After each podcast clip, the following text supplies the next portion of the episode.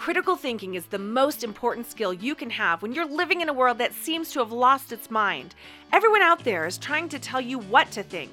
I want to teach you how to think. In every episode, I'm exposing the logical fallacies being used by advertisers, politicians, influencers, news outlets, social media memes, and maybe even your own best friend. Warning listening to this podcast will cause you to see bad thinking everywhere. Welcome to the Filter Through a Brain Cell podcast.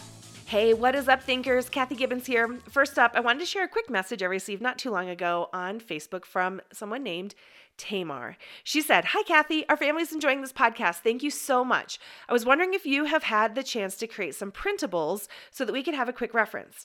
First of all, Tamar, thank you so much for listening. I so appreciate it. And I have to say, this is a question I get a lot Is there a printable list of all the fallacies?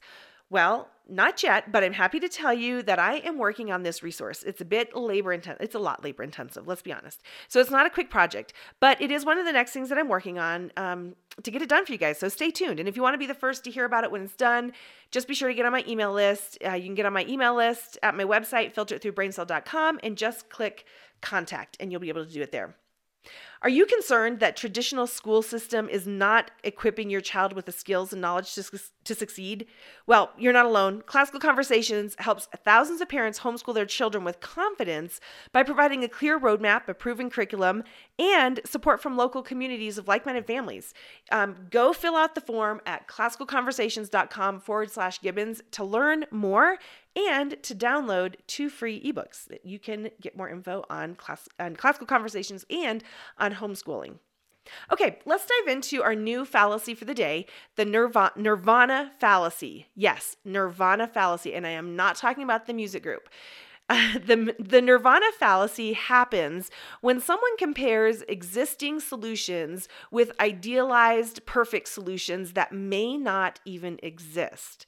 This fallacy is a form of perfectionism and is also sometimes called the perfect solution fallacy or perfection fallacy. Okay, let me give you some examples of this, what we mean. Have you ever heard someone say, What's the point of eating well and working out? We're all going to die anyways. Well, that's the nirvana fallacy. And if you're not familiar with the word nirvana, it's a word that kind of means um, a, a, perfect state that's used in some religions.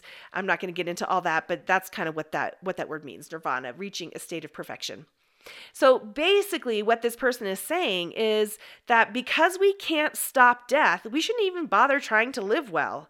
When we say it like that, you can see how ridiculous that sounds, right? They're basically saying that if it can't be perfect, what's the point?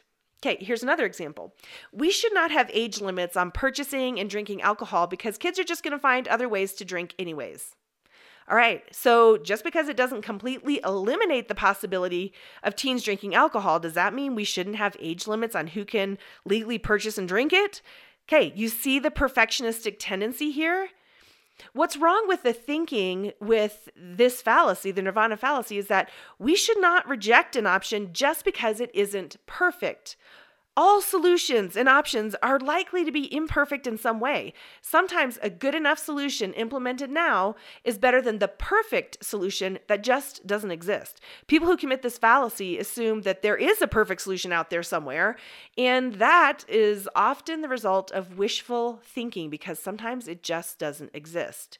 In politics, the nirvana fallacy can sound like this the Democrats rejected the Republicans' bill on poverty because it didn't address the homelessness issue in downtown Denver. Okay, can you hear the fallacy? Just because the bill wasn't perfect in addressing every single poverty solution doesn't mean that it wasn't a good bill or doesn't mean it wasn't a good step in the right direction. The idea presented needs to be considered for its own merits, not on whether it's perfect. Sometimes something is better than nothing. So, the question to ask yourself if you think you're facing the, the nirvana fallacy is this Is it really bad just because it's not perfect? Let me say it again. Is it really bad just because it's not perfect? Okay, guys, that is it for today. And remember, when you learn how to think, you will no longer fall prey to those who are trying to tell you what they want you to think. And it all starts with asking one simple question Is that really true?